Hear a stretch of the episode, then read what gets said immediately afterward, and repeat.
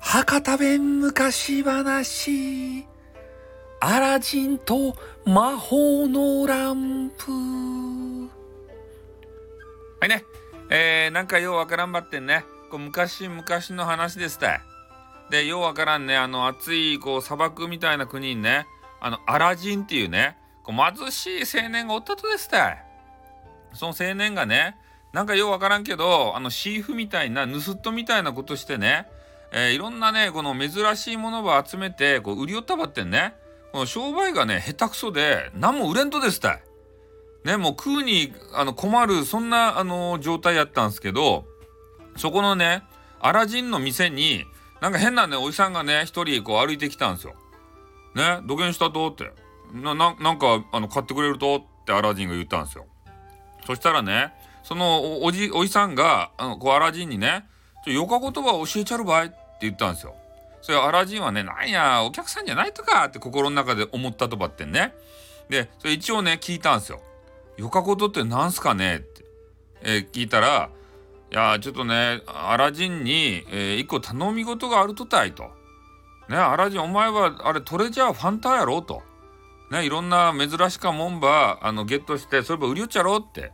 ねだけ俺のあの言う言葉聞いてくれたらね持ってきてくれたらあの欲しいもんは何でもやるばいって言ったんですよ。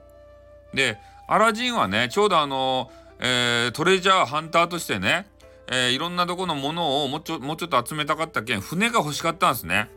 うん、それでね船が欲しかねえと思ったけんまあちょっとやってみるかっていう風になってねやるばいって言ったんですよ。そして次の日にねおじいさんになんかようわからんとこにね連れて行かれたと。そしたらあのなんか変な岩山のねすごいあのそそり立ったこのなんか変な岩山のとこ連れて行かれてでその麓あたりにね、えー、なんか洞窟があったとですたい。で、えー、そのおじさんが言うことには洞窟の中にランプがあるけんねそれは取ってきてくれんかねって言ったんですよ。ねそれでまあよかばえって言うてでその洞窟にね入ろうと思ったらね真っ暗ですたい。ねそれであのおじさん言ったんですよ。こ暗くて何も見えんばいって。えー、言うたら「ね早う行かんか!」って言ってねアラジンが突き落とされたんですよ。うわって「ナンパするとかひどかねって言って、えー、下に落ちていってねで下はなんかようわからんねあのクッションみたいなあの土でねボヨンボヨンとかなって、えー、それでちょっと事なきを得たっちゃけど下がねコンクリートやったらしんどったとですたい。ねなんかようわからんボヨンボヨンって助かりました。まあ、それで、えー、上におるねそのおじいさんに向かって言ったんですよ。ちょっとロープ板投げてくれっつってから、出られんめえがって言ったらね、で、えー、その変なおじさんがね、こう投げたのはロープじゃなくて、あの変な、あの、あれ、あれですた火のついた松明葉ね、ピャーってこう投げてきたんですよ。もうちょっとでアラジンが火傷してね、死ぬと、死ぬところやったんですよ。で、で上からおじさんがね、こうおじさんが言ったことには、ランプバー取ってくるまで、そっから出たらいかんばーいって言ったんですよ。ね。それでアラジンはちょっと考えたと。焦げななんかねあのひどいことするおじさんが本当にあの船場くれるとかいなって、ね、怪しかねえって思ったんですよ。心配になったんですよ。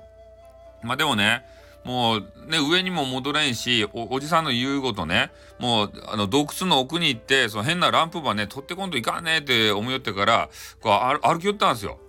そしたらねえー、ととあるところであのバットマンみたいな変なコウモリでっかいコウモリがビャーってやってきてねでアラジンが「うわー!」って「怖か!」って言ってからあの変なあの石にねこうつまずいたとそしたらねあのせっかくのこう火あの火のついたファイヤー松明をねあの手から離してしまった「うわー!」って言ってから言った瞬間にそしたらえー、なんか要鍾乳洞のねところにあるようなこう水たまりがあってねそこにボチャってね松明が、えー、落ちてしまってジューって消えたんですよ。やばいってね真っ暗闇で土下したらよかったやーって思いよったら、えー、このアラジンの目の前にねなんかようわからんピカピカ光るエメラルドのねエメラルドってね、えー、指輪が飛び込んできたんですよ。で「なんやこれめちゃめちゃ光っとうね」って言って、えー、その指輪は手に取ってねえー、なななんかこのくすんで見えるねって言ってちょっとこすってみたんですね指輪ば。そしたら、パパラパーとか言って、なんかようわからんね、掛け声を出して、変な大男が目の前にね、現れたんですよ。腕組みしながら。ね。なんかちょっとあの、頑固な料理人、あの、あのラーメン料理人みたいなね、あの、頑固親父みたいな形で、えー、腕組みしながらパパラパーって言って変な大男が出てきて、え、どういうことやって思ったんですね。なんで変なおじさんが出てくるとやって思ってから。そしたら、そのね、出てきた、煙とともに出てきたね、パパラパーおじさんは、えー、こう言ったんですよ。私は指輪の聖女。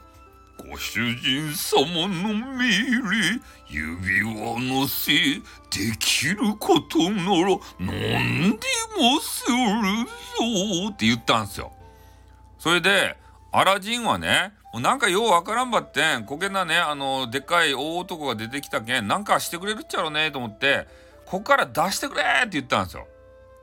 でもね、その指輪の、あの、妖精さんはですね、あの、でっかい大男の、えー、格好しとるのにね、この人を運ぶ力は中ですばいって言い出したんですね。うん。それで、あの、その人ができることっつったら、えー、洞窟の中の道案内はできますばいってね。なんかあの、こじんまりしたお願い事にね、なってしまったんですけど、まあ、シャンナカけんね、とりあえずランプがこの中にあるけん、それはちょっと見つけてくれんかねって言ったらね、お安いご用じゃって言ってからね。うん。で、それで、えー、一応ですね、えー、ラランプの、ランプではないや、と、えー、指輪のせいにこうついていってね、えー、どんどんどんどんと、洞窟の奥深くまで、えー、やってきた、えー、アラジンはですねなんかまたピカピカ光るなんかあの宝物とかいっぱいその辺に落ちとったんですよ。ね。それで、で、それをちょっとも、も、あの、これよかねって、これは持って帰ったら大金持ちになるっちゃないとやって、えー、言ったんですけど、えー、その指指輪のせいがね、それはダメでござるぞ。ご主人殿、この宝取ると恐ろしいことが起こりまするぞって言われたんですよ。だけどね、なんかちょっと怖くなって取るとはやめたと。で、その、えー、指輪のせいがね、ランプはあそこにありますって言ったんですね。で、指輪のせいが、妖精がね、こう指輪、指をね、こう刺すところを見たら、この立派なね、祭壇があって、そこになんかね、古かね、汚かね、臭そうなランプが置いてあったんですよ。ね。それで一応ね、えー、指輪の妖精に、えー、このランプ一体どげな効果があるとや何の秘密があるとなんで欲しがるとかいなって言ったんですよねそしたらね「我は知らぬぞ」って言って何も教えてくれんとですたい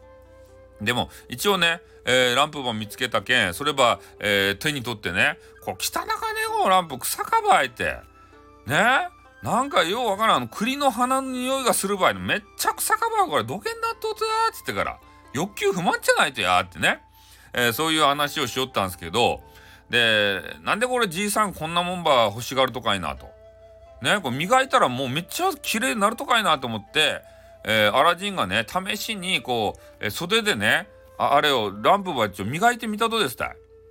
そしたらね、またピカーってね、えー、光がこう現れて、パパラパーって言って、またね、変なね、一回り、あの、指輪の背よりでかい大男が現れたんですね。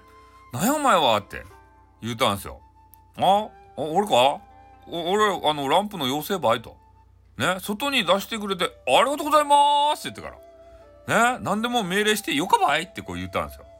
ね。それで、一応、あの、指輪のね、えー、妖精さんもここに連れてきてくれたけん、なんかしてくれるっちゃろうねと思って、えー、アラジンはこうやって言いました。じゃあちょっとねおいばこの外にこう出してくれんかねとここに閉じ込められとうとばいって言ったらねああそげなことでよかった朝飯前ばいって言ってからねそれでえー、なんかようわからん魔法をねピャーってかけられて、えー、アラジンとねそのランプとなんや指輪の妖精ですか？でそれが外にビャーってこう飛び出したんですよ。で洞窟の外ではというとですねそのおじいさんが首を長くして、こう、アラジンば待っとったとですたで、焦げな独り言葉言ったと。ランプが手に入ったら望むものは何でも手に入るばいと。バッテンがなんかアラジン遅かねナンパしようてやって言ったんですよ。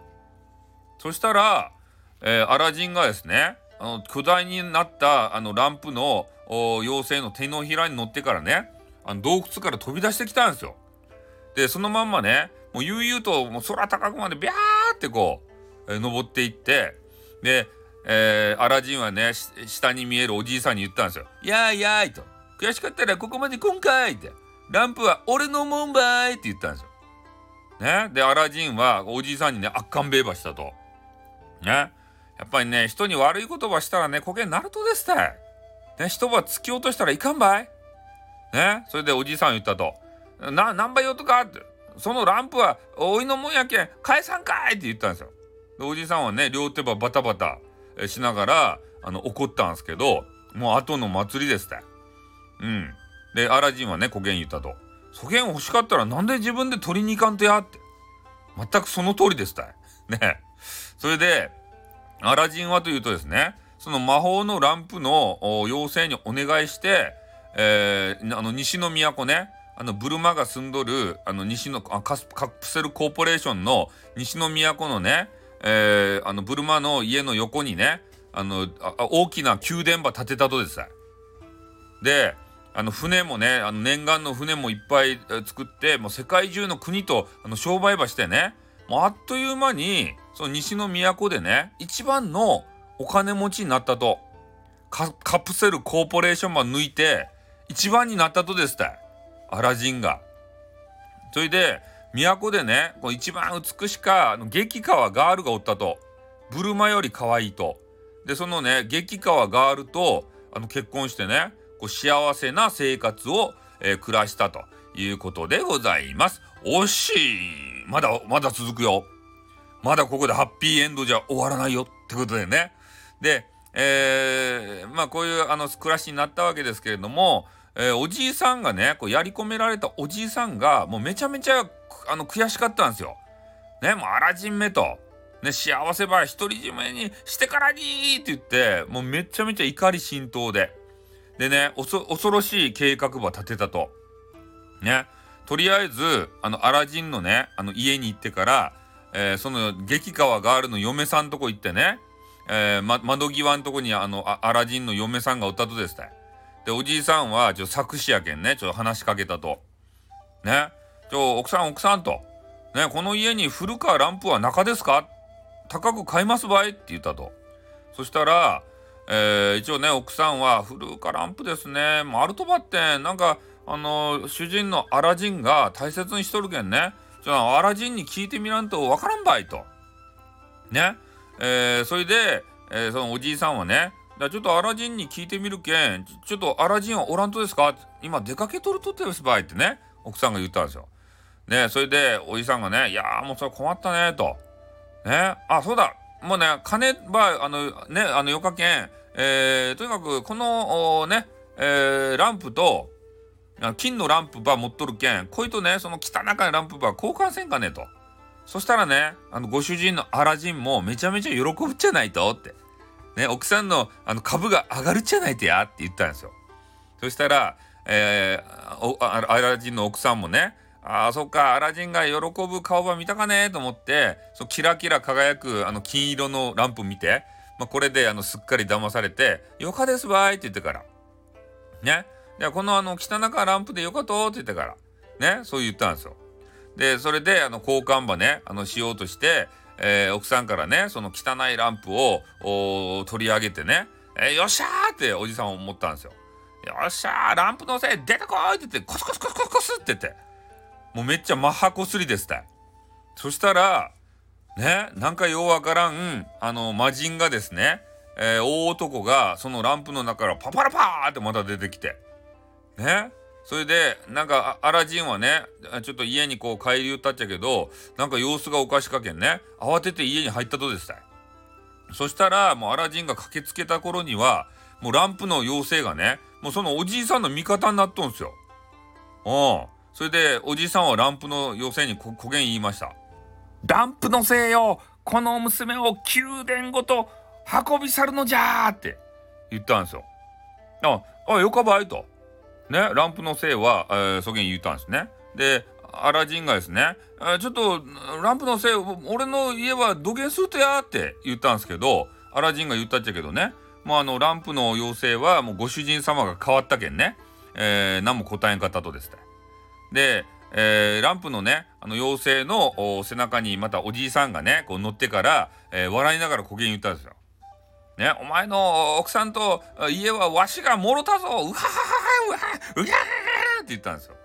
そして奥さんもね「アラジン助けて!」って言ったっちゃけど、えー、まあ、アラジンとね奥さんはあの宮殿ごとねなんかようわからんとこに、えー、連れ去られていったと。それでアラジンはというとね、えとりあえずあの指輪の妖精のね指輪ば持っとったけんああもうななんかよくわからんばってんこの指輪の妖精の力はまた借りるかって言ったんですよ。でその指輪はねまたコスコスしてでねまた指輪の妖精が「ご主人殿今度はどのようなご用でござるか」って言ったらね、まあ、とりあえずランプの妖精が、えー、行ったとこまで、えー、俺を案内してくれって言ったんですけどその指輪の妖精はねちょっと雑魚やけんあのランプの妖精と違って空は飛べんとですたい。もうね暑い砂漠の中はねテクテクテクテクね歩いていかんといかんと。ねえー、それでも炎天下の中こう歩きよったらねもうあのアラジンがもう苦しくてしょうがないんですよ。ねそれで、えー、指輪の妖精にねあとどれぐらいで着くとやって言ったらなんか曖昧な答えはそうもうちょっとで着く場合って言ってアラジンがイラッとしてねもうちょっといつやってって言うたらそうやねあと100キロぐらいかなってね、えー、言われてもうアラジンはがっくりですたでそのままねあの倒れ込んでしまってでまあ指輪の妖精がね「ご主人殿どうなされた?」ってねこう言ったんですよ。そしたら、えー、アラジンがね「ちょっと指輪の妖精お前大男やろ？ちょっと俺ばおんぶしてくれんかね?」って言うたら「それをできかねる。我はただ道案内するだけでござる」って言ったんですよ。ね、それでアラジンはちょっと落胆したんですね。で、えー、場面がまた変わって、えー、おじいさんとあのアラジンの奥さんですね。で一応あのおじいさんは、えー、奥さんの前にあのごちそうばねこう並べたんですよ。ね、それで、えー、こう言ったんですよね。もう早く俺の妻になるって言えて。そしたらねこのごちそうばいっぱい食べさせちゃるけんって言ったらもういややばいと。なんであんたの妻にならんといかんと？ね私にはアラジンがおるとばいってこう言ったんですよ。そしたら、えー、おじいさんはね、えー、その言葉聞いて、アラジンが来るわけなかろうもん。ね、焦げな遠いところに来たら怖かろうもんってこれね、言ったんですよ。ね、そげな風に言ったら、えー、もうととりあえずその奥さんがね全然言う言葉聞かんけんもうちょっと言う言葉聞かすために牢屋に入れとくばいっつってからね牢屋にぶち込んだんですよ奥さんを。うんそしたら、えー、なんか知らんばってんこう100キロのね、えー、砂漠の旅あの旅路を、えー、こう歩いてきたね、えー、アラジンが、えー、そこにこう忍び込んできて、えー、とりあえずね、あのー、牢屋のとこに行ってから奥さんに向かってね「助けに来たわい」って小声で言ったんですよ。でそれを見たね、えー、奥さんがちょっと喜んで、えー、叫びそうになりよったけんねえー、とりあえずあの人差し指をこう唇に近づけて「シッ」っていう、えー、感じで、えー、奥さんのねあの言葉を止めてからあの小声で聞いたんですよね。鍵はあのじいさんが持っとるとねって聞いたら「いやこれねあの鍵とかじゃなかとですたいあのランプの妖精がなんか知らんばって魔法ばねかけとるとだからアバカムじゃないとあかんばい」ってこう言ったんですよね。あそうかじゃあちょっとあのじいさんがこう寝寝とる隙にこうランプば取らんといかんねって言ったんですよ。で、えー、アラジンは、えー、とりあえずおじいさんの寝室に行ってねベッドサイドのあのテーブルの上にランプが置いてあったけんそればね、えー、取ってから、えー、こすろうと思ったんですよそしたらねおじいさんがパッて目を覚ましてね「あアラジンや中か。何場所おるとか」って言ったんですね。それでアラジンも「もうじいさんもあるあるあがきしても無駄ばい」って言ってアラジンはニーって笑ってからねランプばコスコスコスコスってマッハこすりしたんですね。そしたら、えー、またランプのあの妖精が大男がねパパラパーって出てきてね。でとりあえずあのあれがアラジンがねお願いばしたと。ランプの妖精と。ね、お前があの魔法で作ったもう全てのこのものがあろうがこれば全部消してくれって言ったんですよ。そしたらアラジンがねそげん言った瞬間にあの宮殿がねもう全部ね消えてなくなったと。ね。それで、えー、一応ねまた、ランプの妖精にねアラジンが最後のお願いをしたと。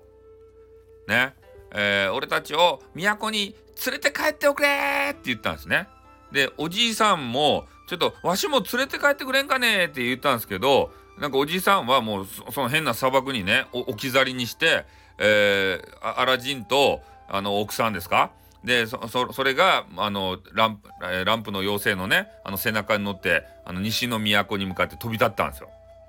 ね？それで、えー、アラジンが一言奥さんに向かってこう言いました。